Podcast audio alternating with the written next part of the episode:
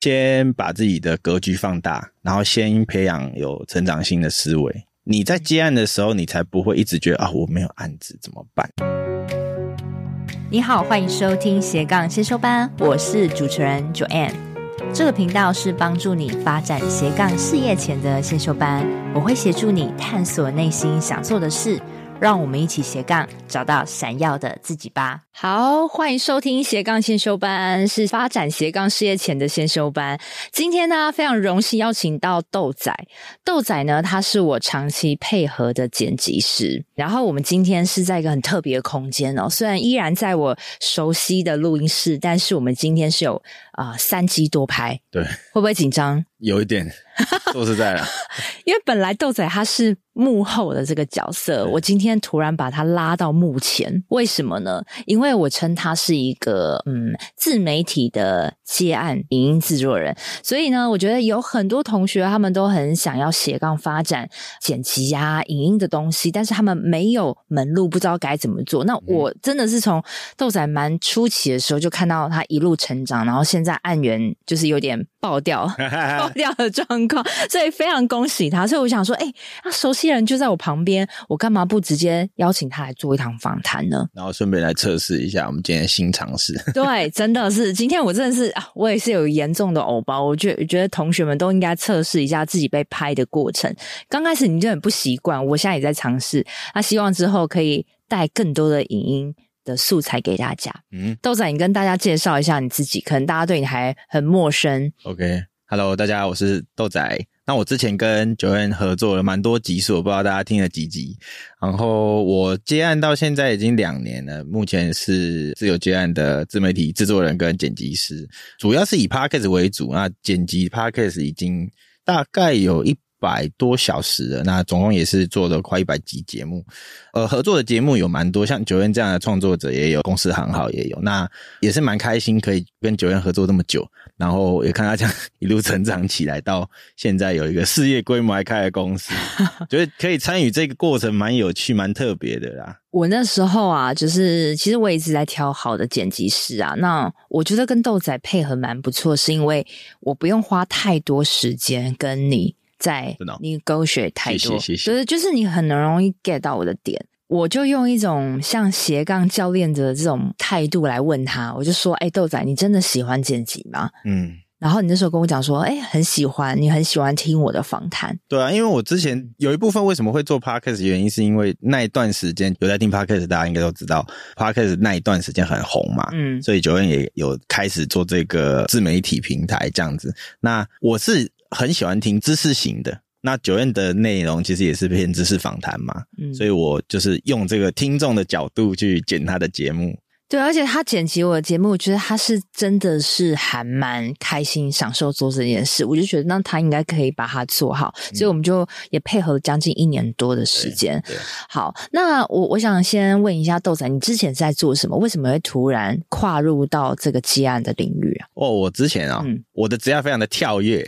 如果说是接案之前的话，应该是做在公司里面的行销职。那个行销工作，其实我从算是第二份工作开始，我就做行销了。所以我觉得这也是跟我现在为什么可以，因为我们常私底下会给九人一些诶节目怎么做的一些建议，或是节目要怎么样往外曝光的建议有关。那跟我的工作有关系。然后我曾经做过工程师，嗯，因为我以前是本科系的，然后做过行销，做过业务。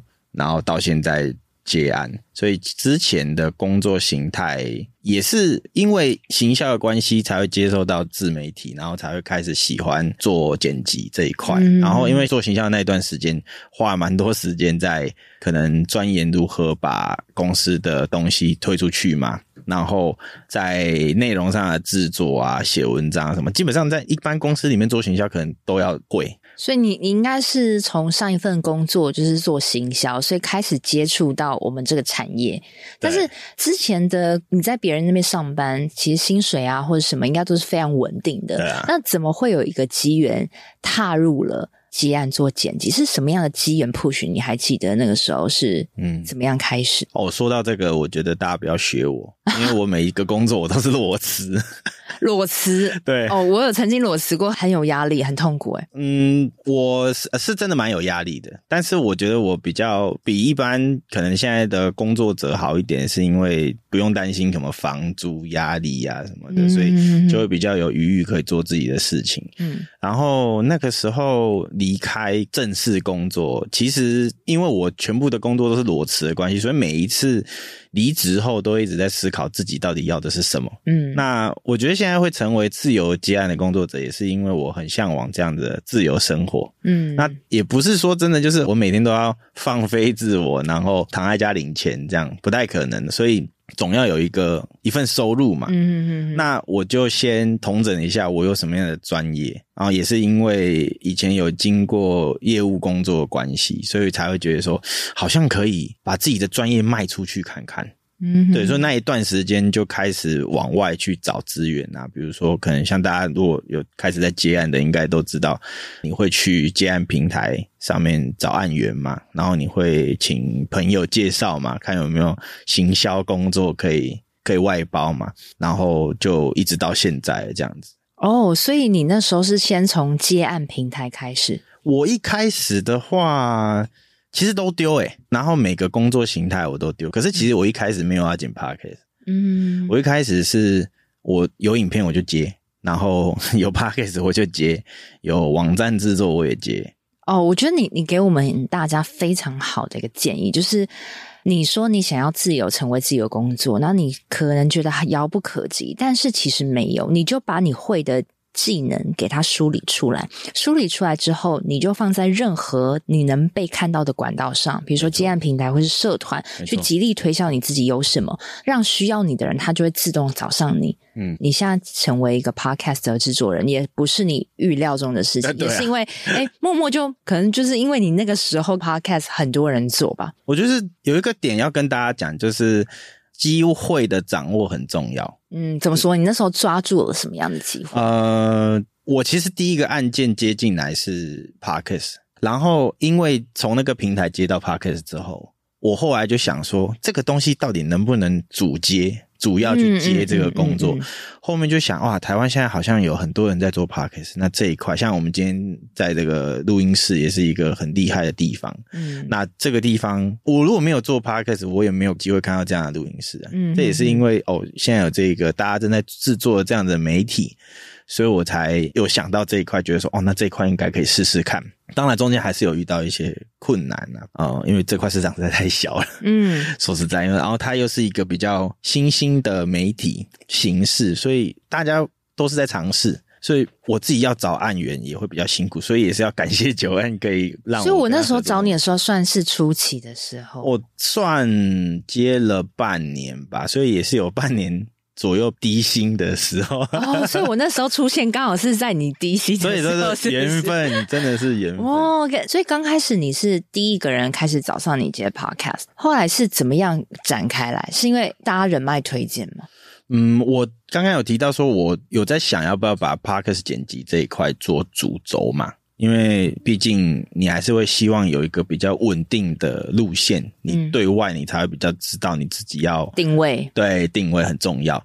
那这中间有很多波折，比如说因为市场太小，所以就有在想说我要去哪里找到更多的创作者让我合作。我一开始真的是先请就是合作的对象说：“哎，你有没有认识的 创作者？”哦，那这样有用吗？这招还是有用。哎，我有一个很长期合作，也是公司行号的，那大家可以去 我的简历看看，你就知道哪个公司行号。我刚才目前合作三个节目，然后都是呃长期合作，都有签年约的这样子。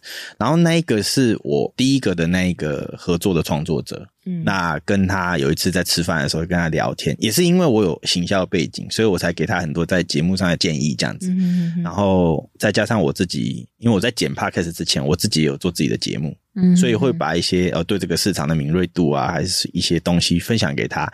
他有一天呃回家，他就录新的一集，然后就把我的这事情讲出来，就说哦，感谢豆仔给他很多建议啊，然后如果有需要可以找他。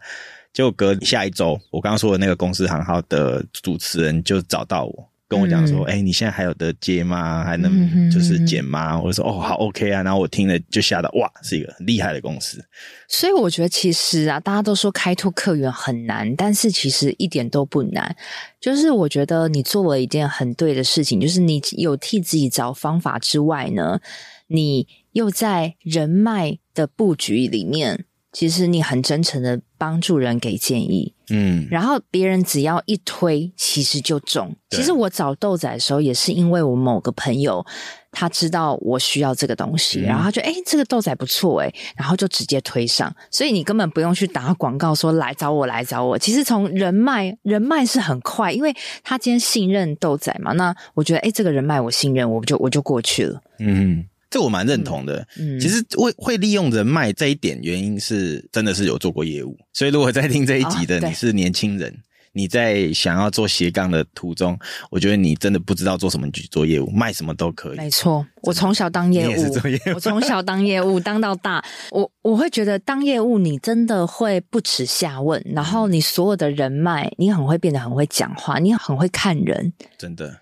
我觉得这个一生一定要当过一次业务。如果我没有做过业务的话，嗯、我可能就是大家常见的理工仔工程师。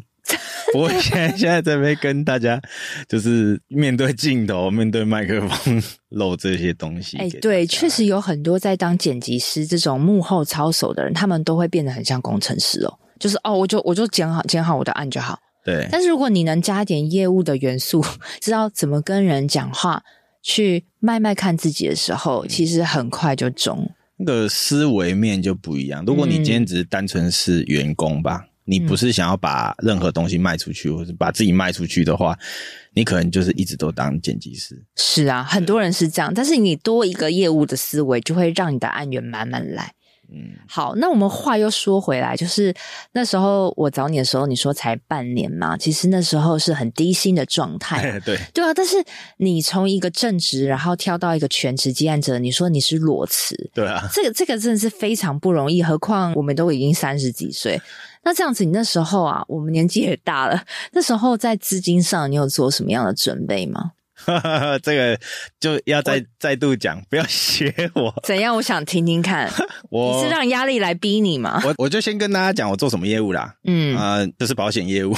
嗯，因为保险业务是大量跟人接触的的一个工作嘛，嗯，所以也会有现在这样子，也是很正常的，因为训练过嘛。但但不是，就是自己去要求自己。然后因为以前做保险业务做的不是很好，然后太专业了，太专精，所以变成说没有业绩。对，所以那个时候就是可能会赴宴卡债啊 什么的，嗯、哼哼，所以我那个时候其实是我是背债，我是背背着我还要还很多卡费每个月.然后然后就出来接案的，是不是就很疯？没有，完全这样才 才会让你、你说跟你现在跟我现在很像。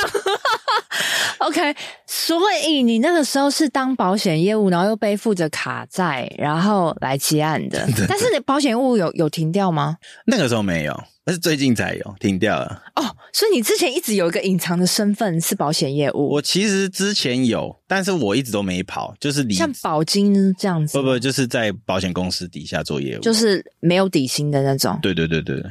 OK OK，没有啊，保险业务都没有底薪啊。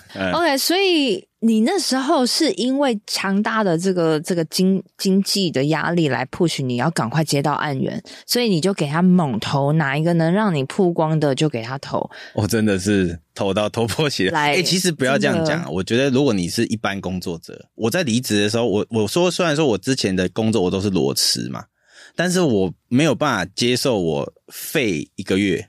嗯，所以我可能休息一个礼拜之后，我就是不行，我压力超大，我不出去工作，我觉得我像一坨烂马铃薯。你就是还是要有收入来源。对，所以我在找工作的时候，我也是就是而闲了一个礼拜不行，然后就开始每天都在丢履历。那其实就是因为这样子的关系，嗯、我在接案的时候，我也是每天就丢。平台，然后能免费去问，呃，请问你有没有需要剪辑师？所以我觉得真的今天很棒哦，听到一个真实面，就是当压力来的时候，你一定会想办法接到。你最近非常的有感触。我跟你讲，我就是因为买了房子之后，我买了房子之后，哎，你要付头期款。你整个钱不要付出了嘛，然后就装潢钱又是要付现金，几乎掏空了所有。对，那我还不起来嘛，你就没办法。所以很多人说那种做不起来，我都觉得是你生活过得还蛮不错的。哎、欸，我觉得，因为可能今天在听这个节目的人会比较 focus 这在他的恐惧面。是啊，那我会想要反问 Joanne 哦，你，嗯、我被访问了，哈 哈对耶，我也有节目啊，我可以访问你，OK，可以可以。好，我这样，因为你现在的状况，然后你也非常认同，可能背负着贷款，嗯、背负着经济压力，不要讲贷款啊，经济压力，那就贷款好好的家庭，对，好，背负了任何的经济的因素，然后你可能会有很多的恐惧。我觉得大家很。很好奇这件事情，嗯，对于恐惧这件事情，你是怎么样去解决的？因为我相信有很多学生，嗯、就是你的学生，他们也是啊，我想做，但是我一堆毛病。对，怎么办？那我的恐惧我要怎么克服？我好怕哦，我都还没有进入那个状况。我真的觉得恐惧真是一个无谓的事情，但是它会存在。我现在说我恐惧还是依然在啊，我恐惧没有消失过。嗯，但是你还有个最坏的打算，就像是你刚刚说，你那时候有卡债呢，你也有恐惧，但是你最终知道我最坏能怎么样？我说我最坏结果就是房子卖掉嘛，对吧？就是我真的没钱了，我就房子卖掉嘛。啊，我最坏，我就是在回回去以前的公司，或是我在找工作，不会有没有人不要我。对，我自己会觉得我一定会找到工作。嗯，我最差最差就是房子卖掉，回去当一个乖乖的上班族。我至少不会饿死在街头。对，我觉得这是我的底，我的底盘。我当我知道哦，如果真的搞不下去，我就走那条路。我会有个最坏的打算。那你最坏打算可能是？你家还有还有五个屋檐，你不会露宿街头，你不会饿死，我就去当乖乖的上班。我现在看到你的容貌还是容光焕发，啊、你不会像是哦好饿那样子。啊、呃，可能年初就有一点这种感觉。嗨，听众们，这是中场，我是主持人 Joanne。斜杠先修班品牌理念就是想要帮助想要成立斜杠事业，但是不知道如何开始的新鲜人，甚至如果你已经是在斜杠事业努力中，但是却快撑不下去，没有变现模式的同学们，你们也是我一直服务的客群呢。如果你听我节目很久了，又是属于以上症状的同学们哦，非常欢迎你现在赶快按下暂停键，跟我预约一小时的斜杠咨询。因为这个斜杠咨询是我做了近两年的服务哦，从我节目开始开播到现在一直有在做，目前为止咨询的次数也超过了一百位。同时呢，我也是政府单位的创业促进计划讲师。这个咨询会对于你品牌定位、变现模式、心态厘清多少会有些帮助。另外啊，因为有参加过咨询的同学都知道，哎，每次咨询我都是付出极大的心思在跟你掏心掏肺，也很希望你慎重看待这次的咨询，而且我也是希望真的有需求的同学再跟我预约喽，期待你的到来喽，拜拜。那我觉得人的基本需求满足到就好了，对吧？所以你一定会有恐惧，但是你又换另外一方面想，那你不做，其实你的恐惧才更多了。对啊，你没有做就是这样，然后你做的就不一样啊。对啊，对啊，所以我觉得大家都会有恐惧，你要把恐惧视为是一个正常，但是你的最下策，你的最坏的结果，你是否能接受那条路？嗯，我觉得这是最重要。所以我觉得你当然也知道说，OK，你去结案，如果你真的。你你真的没有接到案源，基本上一个月可能几千块，你还是饿不死吧？嗯，你还是有家人可以投靠。没有没有，我没有，哎，这要跟我爸妈声声明，我都没有要跟你们拿钱的意思。对，但是至少饿不死啊，就还好。所以有什么好恐惧的呢？就是我们就觉得我们在这个世界上就是一个 have fun，我就觉得就是。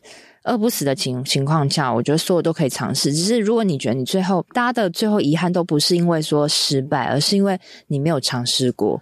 嗯，那对我来讲的话，我觉得恐惧一定会有，只是我会一直把自己当做我就是在租在我家这样的心态。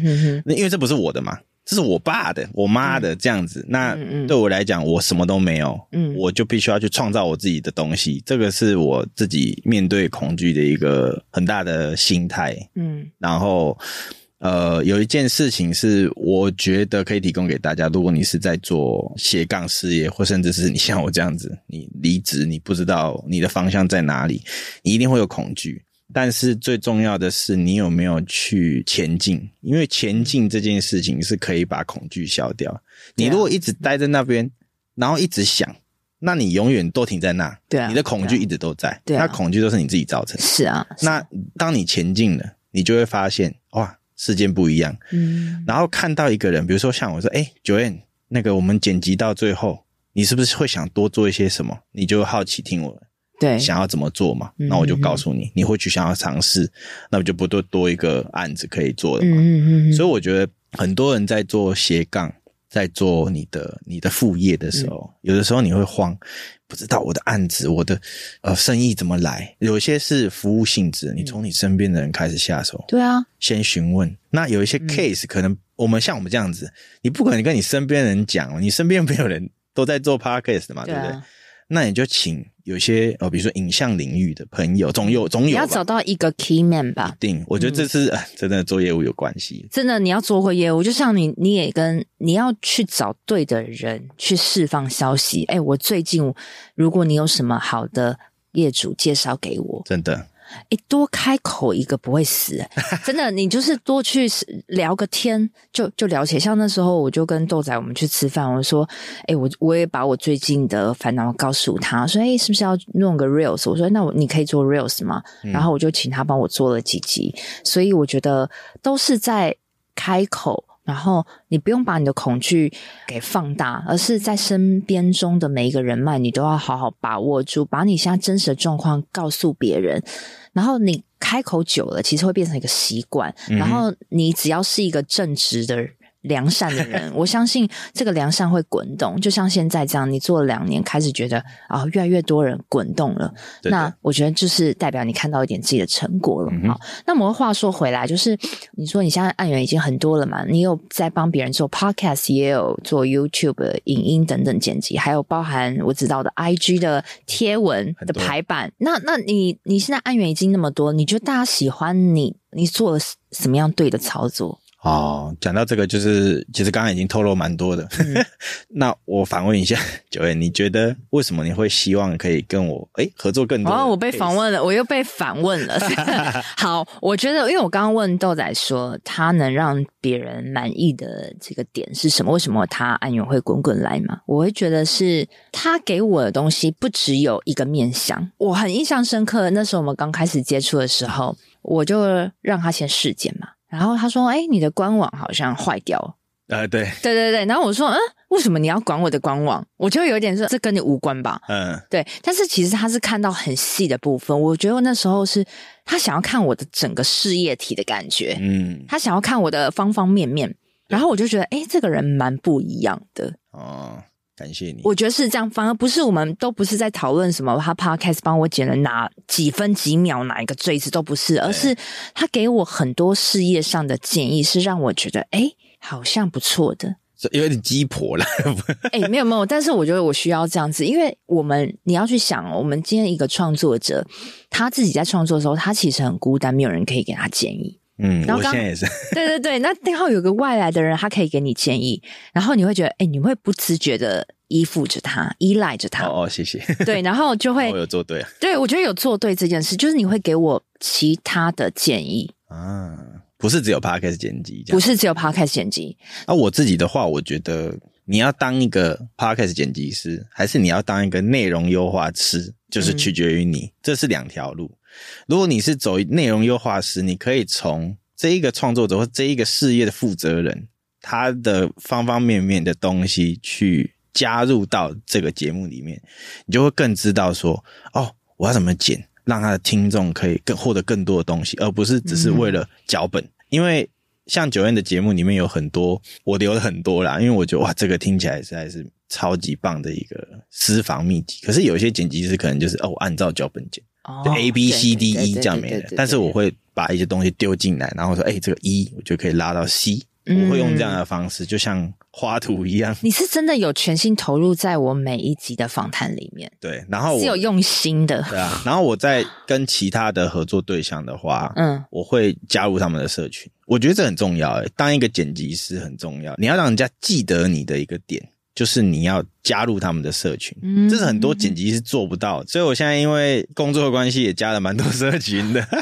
我我觉得他真的是非常的真诚哦，而且我觉得你很棒是，你也不是把自己定位成是一个单独的 podcast 剪辑师。如果你真的是这样定位的话，我们今天不会聊到那么多东西。就是这些东西都跟我没关系。对，所以我觉得如果你今天要让别人觉得你很不一样，你要把自己的高度维度拉高。你不是只有在讨论他今天想解决这个事情上，而是你可以讨论到他其他的部分。比如说，他今天在，他是一个公司的老板，他只是外包给你剪辑，但是你有没有办法跟他讨论一些老板现在遇到的处境。嗯，你如果有这样的思维的话，我觉得他会更依附着你。我觉得这也是你可以让案源满满来的一个关键点。但其实我很会聊天，很会聊天吧？对吧？呃，我也是该跟 Joanne 学啦，因为 Joanne 现在开公司嘛。对对对，呃，就从他身上学一些开公司的东西。嗯、对啊。而且我觉得当剪辑师还有一个很棒的优点是，你剪了那么多节目，其实你可以从每个访谈里面，你好像就可以学到很多东西，也是让你的思维格度提高的一个 tips。这也是为什么我会喜欢剪知识型访谈的原因。对啊，对啊，因为让自己成长。对啊，然后一方面是可以，因为我真的是第一个听众，因为你 Joanne 可能跟其他访谈的的来宾哦访完了之后。那我就是第一个听众，对，你真的是第一个听众。我就听完之后，我就知道啊，这个东西对这个对可能听众非常的帮助，嗯，然后我就把它完成。好，那我想问一下，就是很多人也很想要像豆仔你一样啊，就是想要自由工作、自由结案嘛。所以刚刚你已经有提到，怎么样让业主满意的 tips，其实多聊天，多去看更高维度的事情，还有就是从身边的人脉。接案平台曝光，但是我还想知道，就是很多人他是甚至是没有作品的，嗯，对不对？那我今天我会剪啊，我自己有帮我自己剪过，但是我我没有作品，我怎么让业主知道我会剪？你有没有一些履历可以做自己履历作品集的一个参考？哦，我需不需要做这个东西？这是绝对要的。那你那时候是做对什么？你在发到接案平台的时候，你是用什么发？哦，我真的非常推荐，如果你今天是一个呃影音想要接影音 case 的人，你一定要有自己的创作，这很重要。比如说哦，你想要像今天这样子，你要拍一个 reels，嗯哼，你想要剪人家的 reels，那你就必须要有个 reels。哦，你自己有在做这个？对啊，就是有点像这样，就是像我要剪 podcast，哦，我要先做 podcast，然后我第一个案子来的，其实也是因为我自己有自己的节目。我自己有自己经营自己的 IG，嗯，然后会让人家觉得说，哎，这个人他应该是对这些事情是蛮在行，蛮有自己的想法。哦，所以其实很简单，然后就自己经营 IG 跟 Reels 跟 Podcast 就好了。对啊，如果这就是你的作品。你要拍剪人家的 YouTube，那你自己要先有 YouTube 嘛？你要对，所以你有在拍 YouTube。现在没有，但是你至少刚开始虽然很挫的开始，但是至少有个哎，我会这个东西。对，你一定要有一个，然后那个质感不能太差，嗯、就是像因为我都丢，但是我都尝试，我的创作也是都尝试，然后因为 Podcast 可能比较完美主义吧。所以我就会想说，我不像人家可能用手机就录，我一定要买个麦克风，对，我一定要再加架子，一定要写个脚本什么的，哦、然后就把它录出来了。嗯，然后那个录出来不是为了让这一个节目主动曝光出去，而是让人家在接案平台听到你的节目，知道、嗯、哦，你录出来，你，你剪出来的感觉。哎，这个超棒的，我觉得你这个真的是我们根本就是想太困难了，因为之前很多人说我没有这些过去的履历，那我。我是要怎么接案？其实你就自己创个 podcast，然后你就随便讲讲自己的对这个产业的想法等等就好啦。真的，因为你这个不是为了要曝光的，是你是为了要给业主看的。对，哦，原来还可以这样操作，我不知道。但是我同时因为刚好也是喜欢创作啦，嗯，所以我才会说我是第一个听众，然后我又喜欢听知识型的内容有关系，嗯哼哼，对啊，然后我就自己很喜欢把这些哦吸收到的东西分享出去，然后就。弄成一个 podcast 这样子而已。OK，好，那你现在自由工作大概两年了吧？对，两年。怎么样？这两年有没有后悔过，或是有曾经想过要放弃吗？你说往回退一步？对啊，会吗？想说啊，还是当上班族比较轻松。这个、哦、我觉得第一年绝对有，然后我还曾经想要去跑外送，真的，真的比较快。呃，对，但是不知道哎，我跑过，跑一次我就不想跑了。哦为什么太累？因为有些人喜欢哦，我赶快就可以获得收入那种感觉，但我不是，所以我觉得说，一方面是有点对自己有一点哦，就是说我如果真的要跑外送，我就可以获得收入，那我为什么不要早去跑？那我现在为了收入，那我干脆去打工好了，我还可以维持在做我现在想要做的事情，所以我就会内心说，我现在到底想要做的是什么？我是真的想接案吗？嗯，然后还是你只是想要飞在家 自由工作这样？那后来怎么怎么去突破这一年的？其实就真的是一直去找，然后一直去问，嗯，是真的，我我连朋友都问了，真的是持续做，然后我连创作也是持续做，嗯，然后自己的创作持续做，帮别人的创作也持续精进，真的。所以就是像我刚刚前面有讲到说，如果你今天很恐惧，你的案子没有进来。那其实很多东西都有机会，像我跟一个朋友聊过，他就给我建议说：“你为什么不要去写信给那一些 podcast 节目，说，哎，你的节目可以怎么样更好？那我可以怎么样帮助？我就写信去。啊、我真的有写信过给，比如说大恩学，嗯，然后他就真的有回我，虽然说没有成功的接到人家的剪辑，但是一个布施啊。但对一一一方面是我我做了这件事情。我不一定是要获得别人的回馈，或者是别人真的要给案子给我，而是，诶，我做了，嗯，然后。我好像不害怕这件事情，对对对，所以我就开始去找更多的身边的人，从我自己能做的开始，因为我还是比较不喜欢陌生开发，嗯、所以我就先问身边的创作者：“哎，你有没有人？”这就已经很够用了。对啊，因为我我看豆仔没有在做陌生开发了，现在 有没有都是人脉，所以其实不用做到太复杂，或是说我一定要陌生开发。其实从你身边的人脉多，我觉得 one more step，我一直在说 one more step，、嗯、你你多去询。问一下，多给一些建议，其实就会慢慢的来哦。所以我觉得哇，今天真的是听到很多的接案的心声呐。那我觉得，像我一直在最近，我有个短影音，我就说，哎，多聊天就对了，多聊天就对了，多聊天就对了。你卡住，你也去多聊天。好，那你觉得最后最后啊，我想说，请豆仔给一些我们现在都听我们节目都是想要斜杠的朋友们嘛，他们如果也想当剪辑师，你有什么样的建议可以给他们的？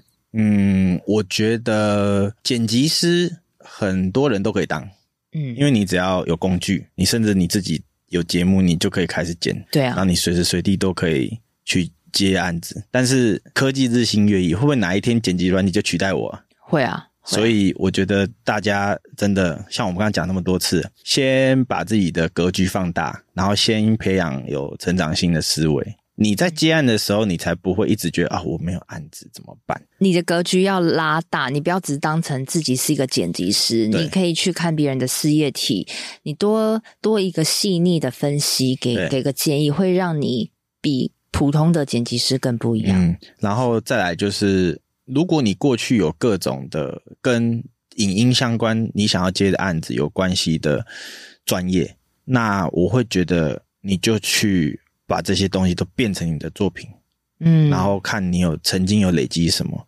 把你自己呈现出来，嗯、会比你用作品呈现出去给别人还要。对，最后还是卖你个人的魅力。所有不管你是当各行各业业务，或是你在做自媒体，更是哦，其实就是帮你自己行销出去，没别的，对，对不对？那当你把你的这一些专业都铺出去。你机会就会多，机会多，案子就有机会接到。嗯、可能不一定是接到你想要，但你至少可以往这条路走。嗯，这就是我走过来的路。OK，真的，今天真的是哇，听到满满满的心声，而且是非常真实的一个从零到有的一个接案经历。好，那最后那个豆仔，你现在目前有什么服务啊？可以推荐给我们听众？你除了可以帮人做 Podcast 的音档剪辑，还能做什么呢？最近就是除了我一直在做的 Podcast 剪辑之外，那我还有在尝试做 Podcast 制作，就是从制作人啊、哦，对，真的，嗯、然后就是从节目零到有这样子，然后可能就是哎，帮像 Joanne 这样子哦，我们可以直接上线，然后剪辑完成你的节目。其他的就是像 Joanne 这样子的哦，创作者，如果你是一个正在做 Podcast，你已经。觉得哦，我想要再有更多的突破的话，那我们现在有非常欢迎大家来做 Reels，哎、欸，我觉得可以一条龙，哎、欸，可以帮老板打一下广告。突然想到，今天刚好讲这一集，对对，那个因为我长期在那个南线美好人生在西门町这边，我都一直在这边录音。嗯，我只要有来宾，我已经在这边录音，在这边录音已经快两年了。嗯，然后在这边刚好有灯光美、气氛佳，对，音质好，好，对，音质也很好，然后又可以拍 reels，然后豆仔又可以剪辑，哦，整个一条龙。对，所以你如果那种没时间的，你就来这边，然后你你就会有影响，你会有专业的器材。对，找老板打我。你你你根本你根本什么都不用准备，你只要把人带来。对啊，然后就一个记忆卡。所有都能搞定，但是你你变成你，你除了下班之后，你还会有一个你自己的一个曝光的平台。以后要做什么操作，真的蛮容易的。对啊，所以大家找对方法，不要说啊，我没时间，没有，这边都有很多的资源，你来了花一点钱。我觉得这是一个投资啊。嗯，那你的服务方案的话，可以到我的 IG，可以到你的 IG 看。对，IG，然后我的 IG 的传送门里面有连接，然后底下都有可以了解的地方。嗯，所以我觉得很多创作者，你需要音频的剪辑、影片的剪辑，还有自媒体相关的服务，嗯，影音的服务，我觉得都可以找豆仔。那我也把这个录音室的这个名字啊、地址放在我的节目内文中，那欢迎大家都可以去联系喽。好，那今天真的很开心哦，今天终于访问到这个。幕后的操 守了，对，那我觉得这个幕后的操守真的是非常不容易。如果没有他那么大的 support 的话，我自己一个人也没有办法做那么多的节目。嗯，对，所以真的很感谢豆仔，也非常谢谢你这个一年多来的照顾。啊，我们之后继续加油，然后继续配合更多 Joanne 的内容。好，谢谢大家，好，拜拜，谢谢豆仔，拜拜。事后啊，回听自己啊，真的觉得自己录的好开心哦，而且好放松。觉得豆仔真的是一个非常真诚的人，也很感谢他一直支持着我，像朋友又像合作的 partner，真的合作的很愉快。那老样子啦，跟大家做个重点整理哦。第一个，在裸辞的时候呢，你才有办法有时间空间思考自己到底要是什么。那豆仔是因为他向往自由的生活，所以他决定从自由接案工作者开始。在第二个重点，如何刚开始找到案源呢？豆仔说，他先厘清自己有什么样的专业，然后把他所有会的技能全部丢出来在接案平台上。同时，他也问问身边的人脉朋友有没有行销工作可以让他做。所以，他主动找人脉之外，他也主动联系很多陌生的创作者，跟他说：“你需不需要我的剪辑服务？”那这个就是人脉的开拓。所以啊，我跟豆仔都觉得。你在职场上有业务经验是非常重要的，因为你有业务思维，你就懂得利用人脉去帮你带来更多的案源。那也许你主动去联络其他创作者没有成交，但是这个动作是让你自己可以证明你是可以办得到这样的开发的，有这样子的尝试的心态是非常重要的。再来第三个重点。怎么样克服恐惧呢？就是直接前进。像之前豆仔他说他是保险业务，没有底薪的，还要背负着一些贷款，所以他有这样子压力下，他就觉得我一定就要做了。那当做过程中，就会慢慢消除恐惧感了。那如果你真的是还一直在恐惧的啊，其实说明了你现在生活非常的安逸，因为你没有足够推动你去做的这个动力。所以你才会有时间在那边乱想一些有的没的，所以这也是为什么我的课程一直要你们实做的真正原因。在第四个重点，为什么豆仔现在可以发展那么顺利，让他的案源满满来呢？我觉得是豆仔他不只是把自己当做一个剪辑师，他把自己当做一个内容优化师，而且他不是只有给我。我的 podcast 建议，他还有提供给我事业很多面向方方面面的建议，而且他也融入我的社群了，而且我也感觉到他真的非常喜欢这份事业，所以他带给我的回馈就会让我很有感觉，想要继续跟他合作，以至于推广给大家。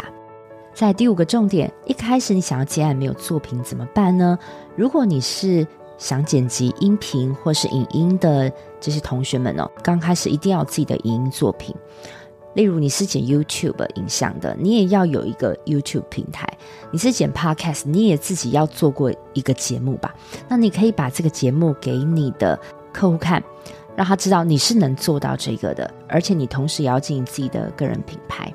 再来第六个重点，把自己的维度拉高，非常的重要。你不要只是当自己是一个幕后剪辑师，你要去多观察你的客户创作者的事业，进行更深入的分析跟细腻的思考，这将于有助于提高你的格局，让人觉得你是不一样的。最后的最后啊，还是要帮我长期配合的 partner 豆仔剪辑师，以及我的录音室南希的美好人生做一个推广。我真的觉得有了他们两两个 partner，真的让我的节目变得更有质感、更有内容、更顺利。我才有多余的时间可以做更多的课程，跟学生们互动。如果你是有需要做音频或是影片的剪辑，可以找豆仔。我把豆仔的。IG 放在节目的内文中。如果呢，你是想要找一个好的录音室，同时这个录音室又可以帮你录影片、录成短影片的话，请你可以到台北市的西门町有一家录音室，叫做南西的美好人生。南是东南西北的南，希望的希的美好人生，声是声音的声。我也会把相关的资讯放在节目内文中。希望这一集带给想要接案的朋友，或是想做影音平台的朋友有些帮助喽。我们下周见，拜拜！我都会固定在每周二早上上架我的节目，希望收听的你都可以找到让自己闪闪发光的热情事业。另外，我有个 Facebook 私密社团，叫做斜杠先修班，里面会有学员的交流跟斜杠资讯的分享，欢迎你加入。你现在在通勤的路上吗？不管你正在做什么，我都很感谢你花时间收听我的节目，而且听到了最尾声。希望我的节目对你人生启发有帮助。如果你喜欢这集，很希望你播控帮我到 Apple Podcast 留言评分，这对我来说是最大的创作动力。非常感谢你，我们下周见喽。